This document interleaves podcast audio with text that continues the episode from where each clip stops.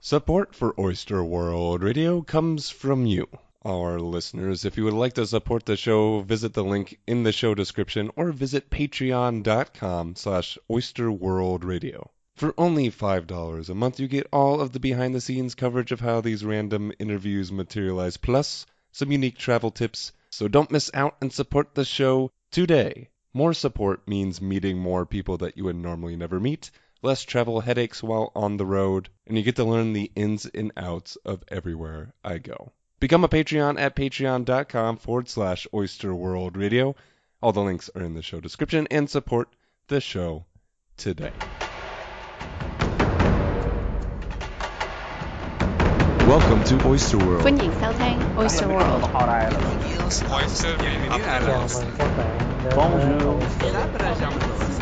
Radio. Hello, oysters, and welcome to another episode of Oyster World Radio, the podcast where we broaden our perspectives by listening to the stories of people from all over the globe. I'm Nathan Lieberman, and in this episode, we bring on the dynamic duo of Mike and Chris Sepetsawa. Mike and Chris are brothers, and although they didn't get exactly along growing up, they have now teamed up against the world. The more people I talk to, the more stories I hear of people struggling to find their place in the modern world. The new world moves fast, and it's complicated beyond belief. Mike and Chris went through the same struggles as all of us, but remind us that when things are not working, you have to listen to yourself. More on that later. So keep those earbuds in and soak up all the goodness that is this episode. I think you'll like these guys. So coming from Bratislava, Slovakia, I hope you enjoy my conversation with Mike and Chris Sepetsawa. Well, Mike, Chris, welcome to Oyster World Radio. We're really excited to have you on coming from Bratislava. How are you both doing today? We're doing great. Very great indeed. Thank Doing you for uh-huh. having us. Yeah, I'm really excited to have you both on. We were playing way too many board games when I was there, so we couldn't do this in person. so I'm glad that we could go back and have you guys both on the show. And what's it? What's up in Bratislava? It's been a couple months. Anything new? What, what's happening? Yeah, the new are the temperatures that have risen to the uh, degree that we are uh, sweating all the time. Melting. Everything is melting. Everything is Exactly. melting. Sounds We're like just- over here as well. It's terrible. We're just waiting for the rain. till it drops. Is it But coming? we do have, Is- Should be. Today should be. yeah, uh, very, very much eagerly awaiting a storm that would drop the temperature. Okay, so for people that don't know, Slovakia is pretty much a Midwest climate as well. I think we're pretty close to the same. We're we're pretty close to the same point on the Earth in the climate, and we get it. We get it. Now the problem is, once that rain comes, then the humidity comes as well, which also sucks. So it's really a double-edged sword in summer, where you just can't catch yes. a break. I agree, but uh, for for my my part, I would definitely uh, like med- uh, better the humidity than the heat. What? Really? Yes, because uh, 36 degrees, I'm sweating and I can't move, and 90% dig- uh, humidity. It's not very good, but I can still do my chores and then. I guess Relax. that's true. When you're when you're up to 36, which is in the 90s in Fahrenheit, hella hot. Something that we're Yes. not used to. Exactly. As with the humidity, pretty much used to it. Yep. So uh, you know there is a lot of similarities to the Midwest where I'm from in in Slovakia. In fact, there's a lot of Slovakian immigrants in my area and and the rest of the Midwest. And I think a lot of that has to do with there's a similar climates. We we have a little bit of the similar terrain and greenery, but can for people that don't know, you guys are in Bratislava, the capital. What what's life like in Bratislava? in general uh, much better than the rest of the country. Uh, Bratislava is uh, wealthier and uh, uh, much closer to, to Austria than than the rest of the country. So much more wealthier in, in regards of tourism and in regards of uh, the the town itself. Also, many job opportunities uh, here are of much higher value, uh, so the pay is better. So people do migrate towards Bratislava. Compared with, the rest of Europe, uh, it's not as good. especially um, West West Europe uh, has higher quality of living than Bratislava does, but uh, we are on the way to these qualities as we speak. So Bratislava is very comfortable to to live in already, hmm and uh, we're catching up. Yeah, and it, it's coming up pretty quick because Slovakia in itself, n- not not the land, but Slovakia is a pretty young country because it used to be Czechoslovakia, and before that part Twice. twice, We used to be Czechoslovakia twice. and then the in, there was the stint within the USSR in between Yes. that, right? So there's been a lot of changes in the last century for Slovakia, and to see it coming up pretty quick, even if it's one city and slowly growing, that, that's pretty good. No, uh, the whole Slovakia is growing. It's just uh, the difference between the rest and Bratislava is very apparent. If you if you would travel uh, from Bratislava through the country and even through our other, uh, and I say this with quotes, big cities, uh, you you would see quite the difference in in prices, in uh, people speaking English. The number would uh, plummet pretty much uh, uh, meters from the uh, from Bratislava's borders, and uh, everything everything uh, is of lower quality. But yeah, as as you said, it's because um we are a very young uh, country, and Bratislava had a lot and lot of money poured into it, so the parts are just needing a bit of more time to catch up. Mm. Yeah, which is the usual case for up and coming countries. They just takes a little bit of time for everything to distribute and grow together. Exactly.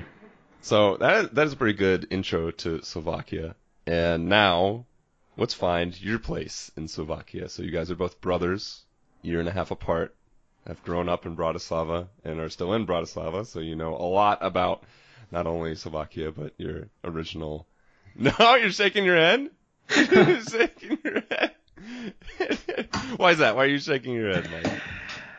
Well, nowadays I know a lot of Bratislava because of the couchsurfing, but in the old days I would say I know a few things because my parents took me somewhere. But other than that, you went to the castle, you went to a few museums, and you saw everything. So for me, Bratislava was always boring. So I never went inside the city like looking for stuff and. There are a few times we went with friends to some uh, events, some gatherings, some festivals, but Yeah, so it sounds pretty normal when you're growing up. You're with your parents. Yeah. You do what your parents do. You have your little bubble that you're in. So where Yeah. where were you both in the city? Were you a little bit on the outskirts? Were you were you in the city? Or were you in Bratislava growing up? well, outskirts is pretty good definition. You know the the part Petržalka where we stayed, it was pretty much on on on on the edge. We are very close to the Austrian and uh, Hungarian border, so we are not only on the outskirts of Bratislava, but we are on the outskirts of Slovakia itself. Right. That that that's a good point. And it's all And a the- bus ride away. It's yeah, not that but far. the Petržalka was built um, only to accommodate people, to people let let them live in, in the places. So we, we called it the the concrete jungle. So in the old days, there were literally nothing to do. You just met people outside and you go inside the city. So we were little, so our parents didn't allow us to go just to the city. okay, so yeah, you it seems like concrete jungle. You guys are a little bit on the outskirts. How was it growing up with each other? You guys get along? Did you guys eh, No, no, we don't. We did not go along. we were we were like typical brothers uh, at each throats at all time. The little uh, difference in in our ages was more like uh, another reason to to hate each other, and uh, I would say until like uh, When end, end of end of gymnasium or something like that, we were pretty much like biggest arch enemies, like nemesis, you know. Really? Yeah. I would have never guessed that now. Never guessed that. So But what what got- was it? What was it that got e- under each other's skin besides Come just? I, I- I'm the little ba- brother. My job was to annoy him to the death. He was the older brother, so he thought he could make a rule, so I cannot annoy him. So you know the the, the conflict, like the circle. Oh yeah, and it sounds. Uh, who won? Was it the little brother or the big brother? I No wouldn't one- say nobody. No, no one did. It was just No, a vicious It's, it's cycle. like a, of it's like the standard definition of war. There are no winners, you know. and and we we didn't we didn't we didn't finish the war. We just uh, grew up to a point we we understood that it has no meaning whatsoever to continue fighting each other. And we from from like a certain point we got along better. And we And- start supporting each other. Yeah. Yes. Hmm. How did your parents deal with this? What what did they do, or what was the the punishment for? pretty good. They were they were uh, excellent at, at parenting two boys that would like uh, trash everything. They would uh, from early age separate us uh, at places that we could not uh, we were not allowed to make uh, a lot of noise. They would just uh, separate us. Mom would take one kid. The dad would take the other, and we couldn't do uh, like uh, you know hitting each other and, and crying and so on. And then we were well behaved. so on your own, you're like, oh wow, this is pretty nice. Yeah, and I don't have to worry about getting hit all the time. they would also they would also uh, push on to us values like uh, when there is uh, somebody that is visiting us a guest we would have to behave much better so so we were allowed to be a bit more uh, Naughty. rowdy rowdy i would say but whenever a guest came over we had to be on our best behavior so little by little you know uh, baby steps Exactly, just like that. It was uh, parenting. Parenting is best because they knew there would be always some friction between two guys, Mm-hmm. and there still is. We just uh, managed to deal with it ourselves nowadays. But uh, yeah, siblings always. There's something about siblings. I don't know why, but they just they. I don't know. They can get under your skin instantly. They Not know have to do how work. to get under your skin. Yes, very well said. they know you so well that they can pin pinpoint your biggest weakness and utilize it whenever they want. Yep. too much too much time spent together uh, creates opportunities. Was there and statistically, you know, like There's a ton of opportunity, especially for I was the little sibling, so Mike, I completely understand the the duties that are passed on to us as the younger siblings in the household. Is there a story that you guys remember as particularly funny or bad that you guys got in trouble or a prank went too far or anything that sticks out in your mind growing up? A funny thing is, uh, when we were on our one of our best behaviors, when we were dancing together, was it you who, who broke my lip or I did break your lip with with um, a wooden shoe? What? We were, yeah, we were, we were- we were dancing to I believe it was um, Rossini's uh, William Tell. Okay, I was very. I don't remember. and we were just horsing around, you know, like having a great time, like not really fighting with each other, but more like dancing together. And we had like these very hard wooden shoes, and we would uh, hold them like weapons, you know, and and one of us uh, broke the other's lips, and there was a lot of blood. so we were like having fun and ended with uh, a bloodbath. Oh, Mike, you're pointing at Chris, so you, you think I Chris believe it laid was- the, it laid was the wooden shoe on you. No, I believe it was his lips. Oh, you broke Chris's I, lips. I can't remember uh, exactly, Maybe but because you got hit.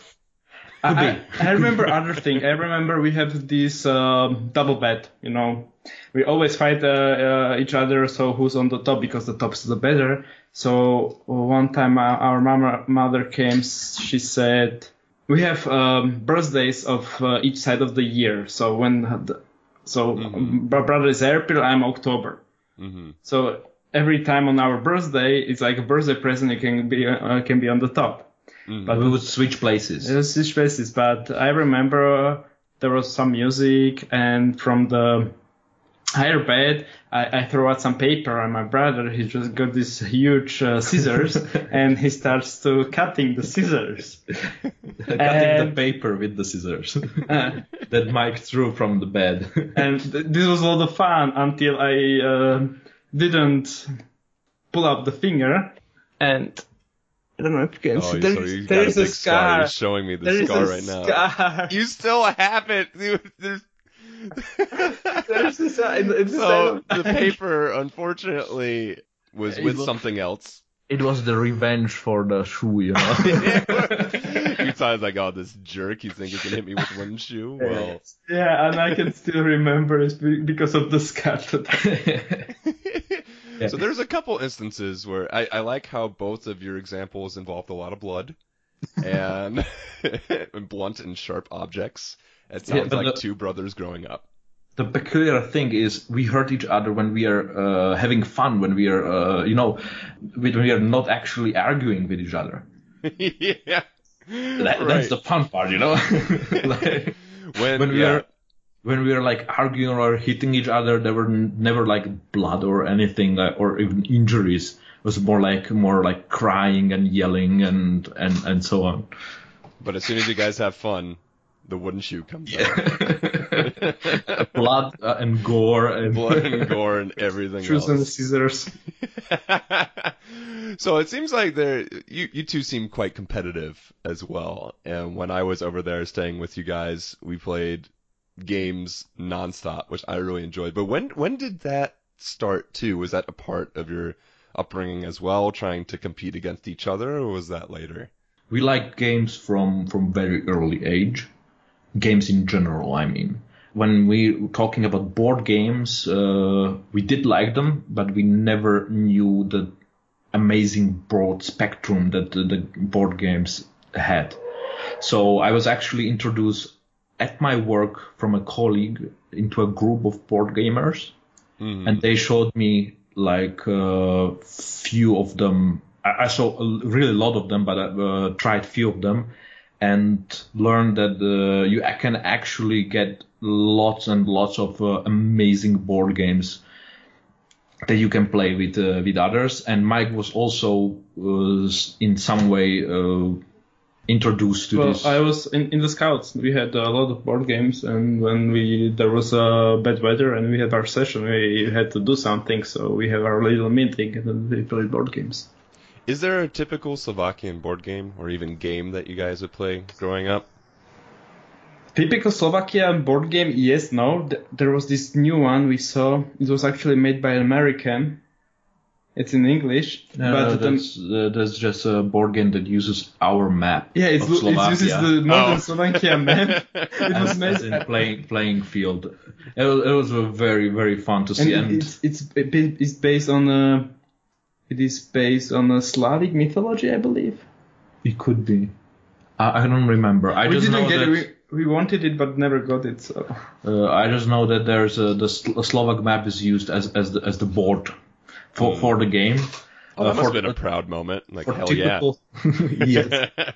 For typical Slovak board game, I would say no. Nowadays you can find some uh, that were made by Slovaks, but uh, I wouldn't say there's a typical we one. we have like uh, for, for- if you have like Slovaks, the, what did you play for board games? That with this uh, how is it called? Uh, when you throw the dice and move your one figure over. Mensch ärgere dich nicht. It's, it's just the, the most basic one that you uh, that you can play. Then you move, you move four of your figures into a, like a safe zone, and then you won. Gotcha. And and that's like uh, uh, the one that you that you played because no, nothing else was available a long time, or we didn't know it was. Gotcha. And actually, Mike, Mike you bring up a, a good point. Uh, speaking different languages. So there's no Slovakian board games growing up, or you now have American board games and other board games from around the world. Was that common growing up? Because, well, when for me growing up and in the U.S., we're terrible at pushing languages as a priority in any way, sense, or form. Mainly because we're just lucky that we speak English, and then we're such a massive country that we don't encounter a lot of different languages moving around. How how did the languages and other cultures around you, because you have Austrian German and Hungarian and a whole bunch of Czech and a whole bunch of other neighbors that speak different languages from you. How did that influence you guys growing up? Or Uh, when it? you're when you're a child, you don't actually take very much into consideration like what are your neighbors, even though uh, they're living like a few kilometers. Exactly, because they're literally right there. Austria and Hungary for, right for, for a child for a child it's like uh, i don't care you know uh, they're german they're hungarian uh, it, it's not a big deal but uh, w- what is a big deal for a child is that uh, anything that was in television that was slovak was garbage Uh, It wasn't Yeah. garbage always. Uh, it was mostly repetitive. Like you seen the free shows and you seen the second, third, fourth, fifth. Oh my god, still the same thing. So you try to look something new. The good thing was the Czechs had a lot of more, so you can watch the Czechs. But and then, you understand it yeah, a slovak but oh, it's pretty close. yeah, it's close, but also there were like not that awesome. Like they were better, but not good enough. I would say for us. And still, our childhood was very uh, near the collapse of of uh, the Soviet Union, so there was not much from the from the Western culture that we desired in our television, and that actually pushed us to learn German because we had a lot of uh, German uh, or, or stations in German on our television. Which were cool, awesome, new, and ah, Yeah, And and the shows that we watched, we didn't understand I them. think We just watched them because they were awesome. Did, did it actually start to click at some points then? Yes, or it did. So Yeah. just watching the shows, all of a sudden things started to to make Yes. sense. Yes, it does. I wouldn't say starting to make sense. that You, you just start to make connections. Like you, you watch the show and you know what's going maybe to happen, and you can figure a few things out. Like if somebody calls somebody uh, like a minute time his name, this is gonna be probably his name and not the other one. I thought. So yeah, and then yeah, It's it's a uh, slow process, but as a child you have a lot and lot of uh, imagination and uh, much easier time uh, remembering and learning. So so when you do this in the age that we did, and it's like uh, what is it? six, eight. we did actually learn the, the first parts of our German through watching television.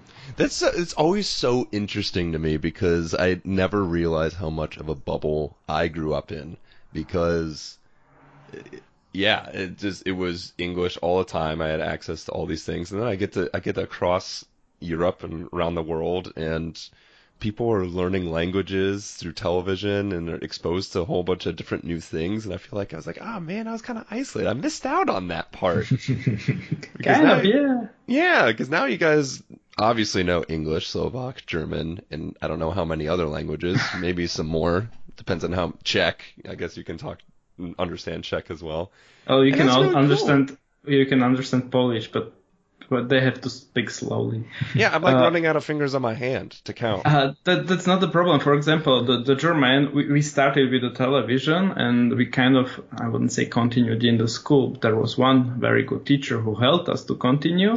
But other than that, when we got to the uh, gymnasium, the exchange uh, student one, you, you've been forced to talk only German because there was no other man. We were in Austria. Yeah. Exchange students in Austria.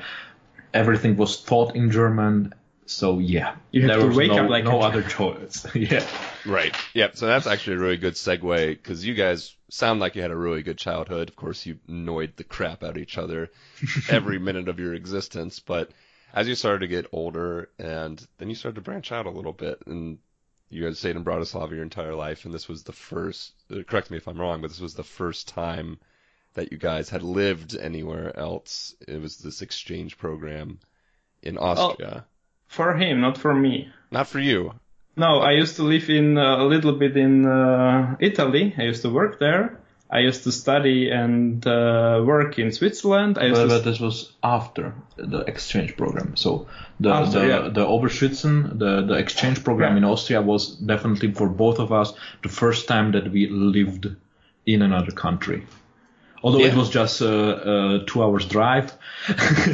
which is so insane. My hometown is two hours away from me. That's a normal route, and you guys are in a completely different country.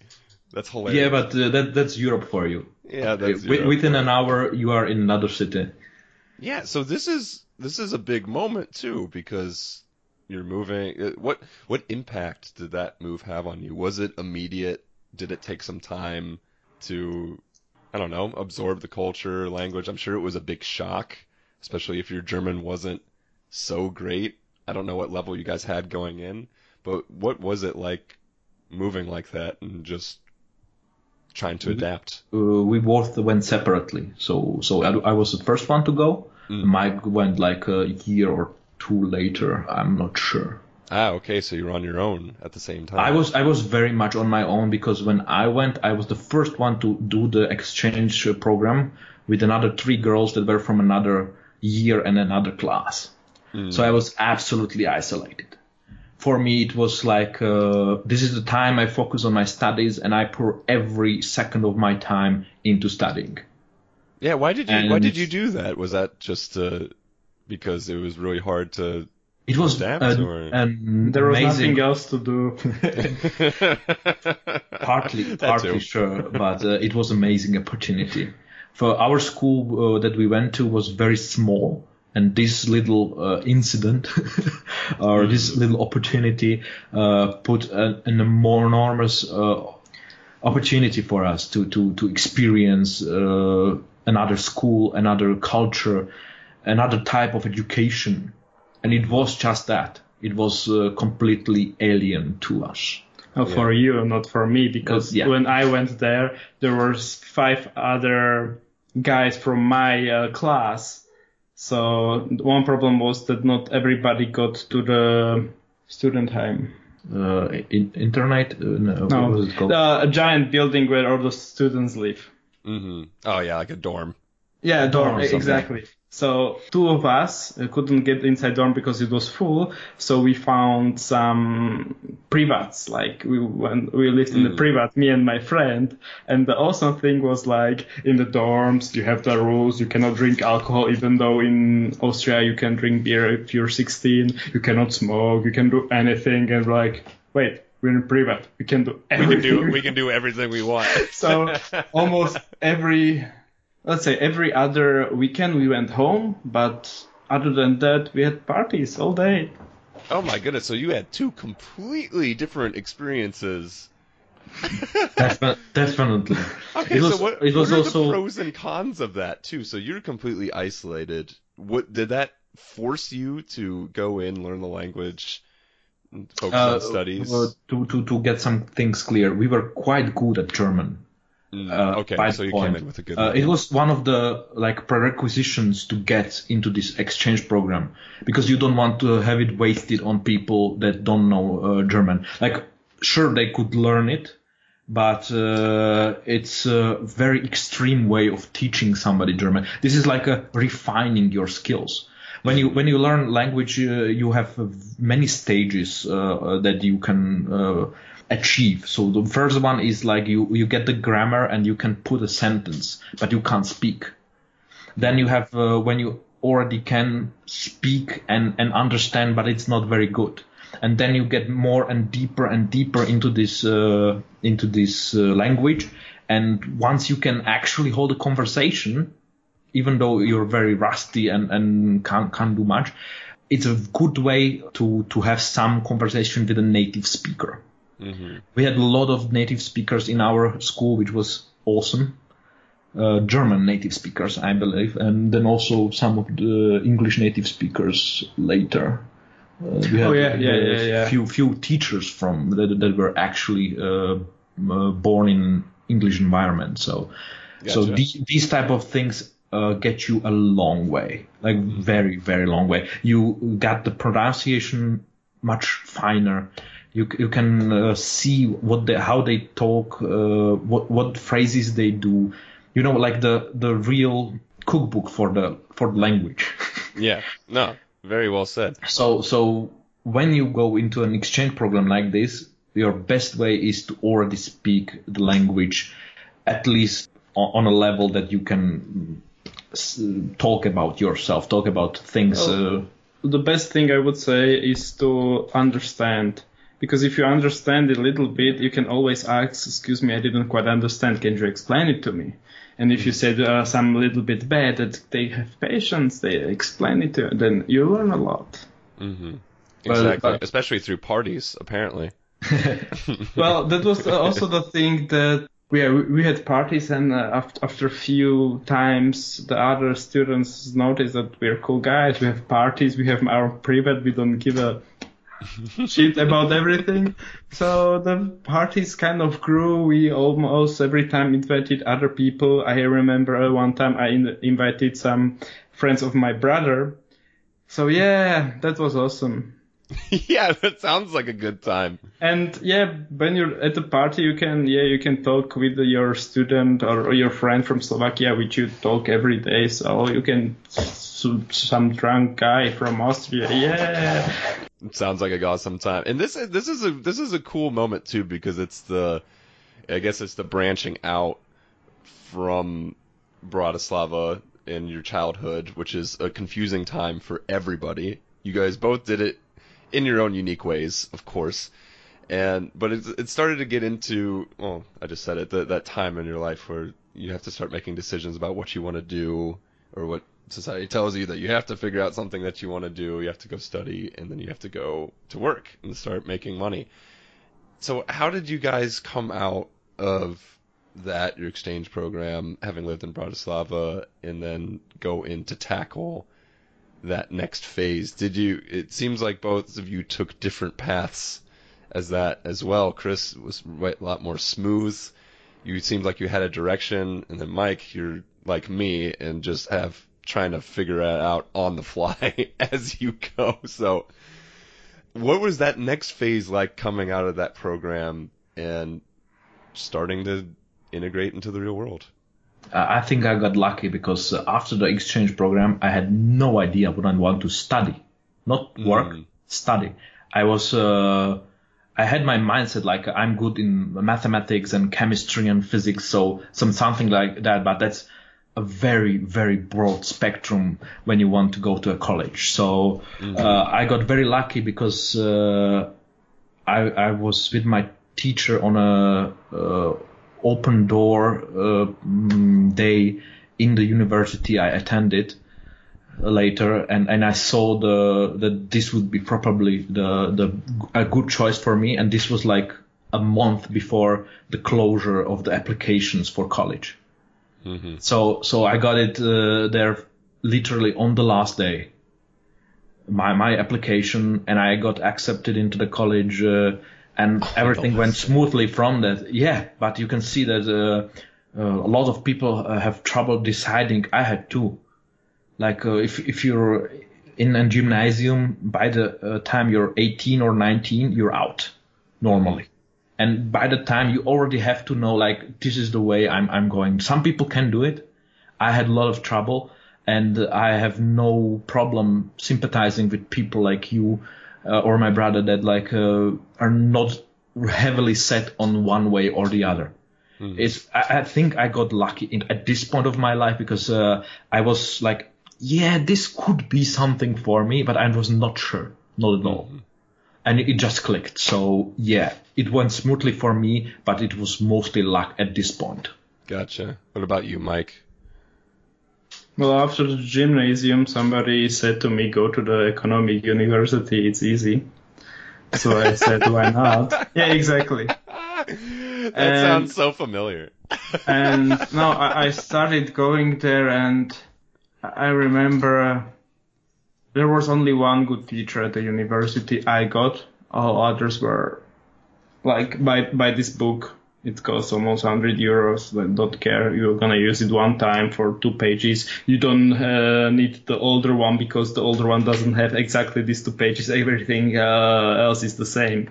Mm-hmm. So yeah, there was one problem. I remember the other problem was like I had to get a special book for some kind of tests or problems. I, I don't really remember, but it, it wasn't even expensive. The problem was they don't have a copy of it and they only sold it in the university because it was like a small book from I don't know who. And the the our I wouldn't say teacher, the, the girl that she she thought she was a teacher. She said, "We have to have the book by the end of the month, and the guys who doesn't, they cannot go through the class." And I was like, I I was there every day, every day at this, uh, in the morning in the not library, but wh- when they sell the, these little books, I waited every day in the line. I was almost time the first, and for three months I couldn't get the book. three months you couldn't get the book, and you tried. You were yes, actually every trying day every day. I was like standing there. Do you have it? No, maybe tomorrow. Okay, tomorrow, and so long and so long. It was like really like, why do I even need it? In the end, it it wouldn't even matter, but it was the whole experience was like, we don't care about you. We care about the money, and in the end, you get a diploma who doesn't prove anything. Hmm. So then I quit. My parents parents were very happy about it. It was like. Oh, they were so happy about it. Yes, there was Oh. like uh, hours and talking about my future and stuff. So after that, I went a little bit lazy. So my mom got me a job. I went to an uh, home for old people, but with um some kind of uh, mental Disabilities. yeah disabilities. Mhm. So there were lots of Alzheimer patients for. I worked there for free, and it was one of the best job I ever had. Yeah. Really? Why very would you say that? Well, the first thing I never accepted, I, I was like, I have to do it for free because I cannot just sit at home and my mother was right. It was, stupid. And I wasn't there like for a year. It was like, I would say five months or so. hmm But I met a lot of people and they talked to me different ways. I was like uh, from the college and I was like, they really think about my future. And after that, I saw we, we were talking with my parents, and there were like two options. One was the gastronomy options, and other was uh, something like navy, but not exactly navy, but uh, school for captains and so, some, something like that. Yeah. Uh, but that was a little bit expensive and further away, so we went for the gastronomy. That could be fine because I had some experience in gastronomy or uh, better to say um, animation. I really like the school. I even started to study. Like, no, I'm not going for a party. I'm going to study. Yes, and I aced it. In the end, I aced it. But and it also gave me an opportunity to study abroad hmm and also work abroad. So that was awesome. Yeah. And it seems like now, I mean, things have started to come together. It's there's a huge gray area that we all have to swim through, and you, now you guys are living back together, not fighting nearly as much. And I guess as a just to sort of wrap up the show, it you guys have faced something that many of us, including myself and many people listening right now, have to face, and it's this. I don't know what the hell to do, figure out. Sometimes you get lucky, sometimes you find what you want and it goes smoothly. Sometimes you have to search for it a little more. But if you look back on your lives and think about the processes, things, and actions, decisions that you made, what what advice would you give maybe to your former self and to everyone else that's going through that time right now to help that transition and help them find whatever they're searching for, whether that be the next step or something to do or the next thing in life. Well, I would say never give up. Yeah, Very, definitely. very easy to understand. Um, for example, our situation as two brothers, very different. Uh, if you would uh, compare us, I had like really smooth transition from from my gymnasium to my college to my work and so on, but uh, it was not easy.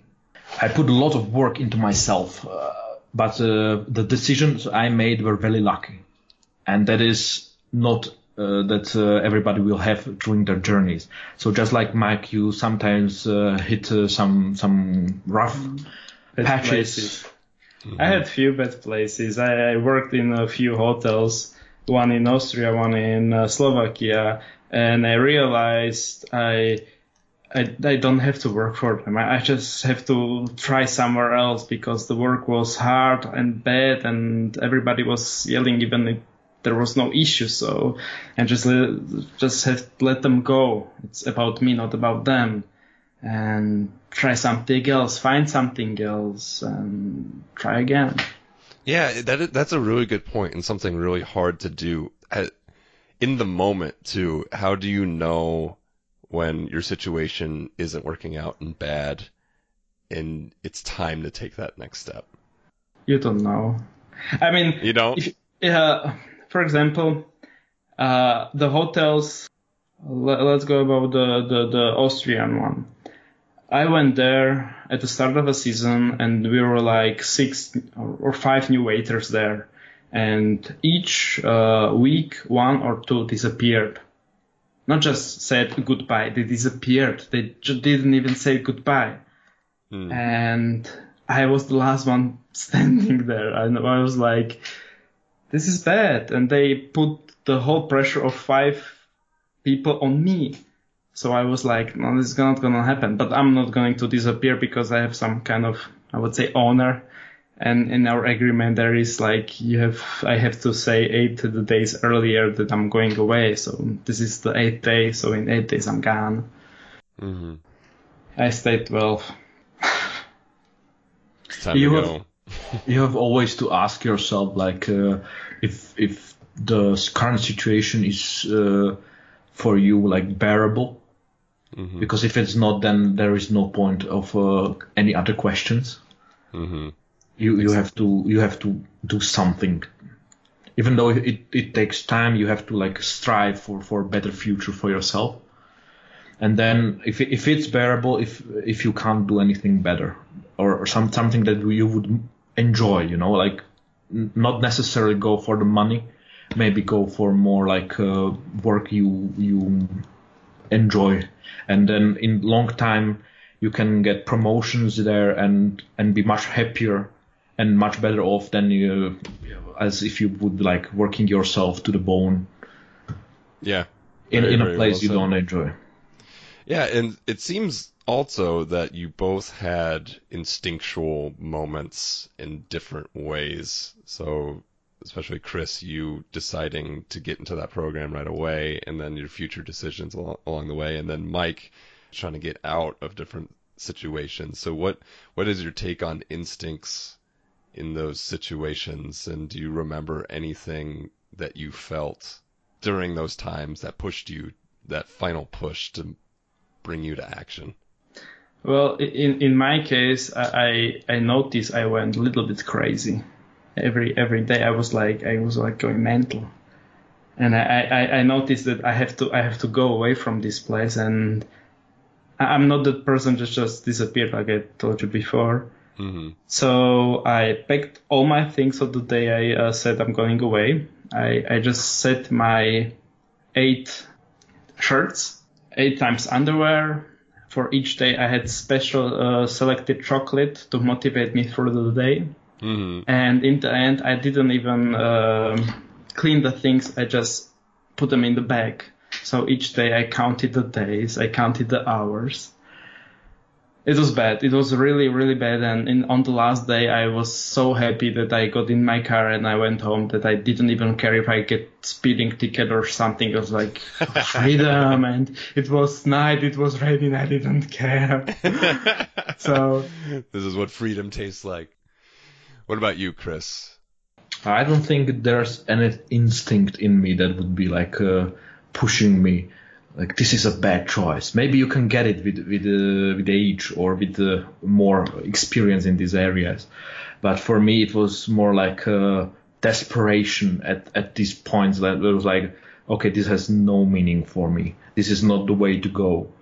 Uh, so yeah, for for me it's uh, I can I can see the situation maybe it's uh, somebody somebody would say it's already too late but but you can al- always uh, change your life at, at these points uh, make some decisions that will alter the mm, the way that you're going. So so it was not too late for me. So i still still uh, got my mm, wits uh, together and and and took another turn tried something else. And as i said i was quite lucky in my uh, decisions. So maybe I didn't develop this instinct. well, I don't know. Some people could argue that that's an instinct in itself, being able to listen to desperation in in your life and being able to react. I would say I would say it's uh, more like a natural thing to do. If you don't listen to, to your desperation, to your cry, to your own cries, uh, that's more like uh, you know self harming or self loathing. Yeah. In some cases where both of you have worked, yeah, if you stayed there, there probably is a little bit of self-loathing there, because, Mike, that sounds awful. I don't want to. I don't want to do any of that. That's none of that sounds fun. Well, thanks guys for coming on. I think that's a perfect way to end. And for everyone listening out there, you do you have to listen to yourself on some level and make your decisions accordingly for your own future because you guys are in control, as you two have just proved. So, Chris, Mike, thank you for coming on the show. Thanks for coming on Oyster World Radio. And thank you for hope, having us. Of course. And we hope to talk to you again soon. Yeah, definitely. Thank you all for listening. This has been another episode of Oyster World Radio, and thanks again, Mike and Chris Sepetsauer, for coming on the show. I'm now addicted to board games because of you, so you better bring your A game next time we meet. Keep up to date on everything that happened on the Big Sabbatical on Instagram at Nathan.Wanders and the blog of my partner in crime, Jackie Gishbacher at gishoutofwater.com. Check out the links in the show description for more information. Special thanks to Charlie Millikin for all of the Oyster Jams. Check him out on Spotify or at charliemillikin.com. That's M I L L I K I N. Don't forget to support the show on Patreon, P A T R E O N, at patreon.com forward slash oyster world radio. For only $5 a month, you get all of the behind the scenes plus some unique travel tips, so don't miss out on upping your game as an expert traveler. Once again, all the links can be found in the show description. Thanks again for tuning in to Oyster World Radio. We'll be back in two weeks. But until then, this is Nathan Lieberman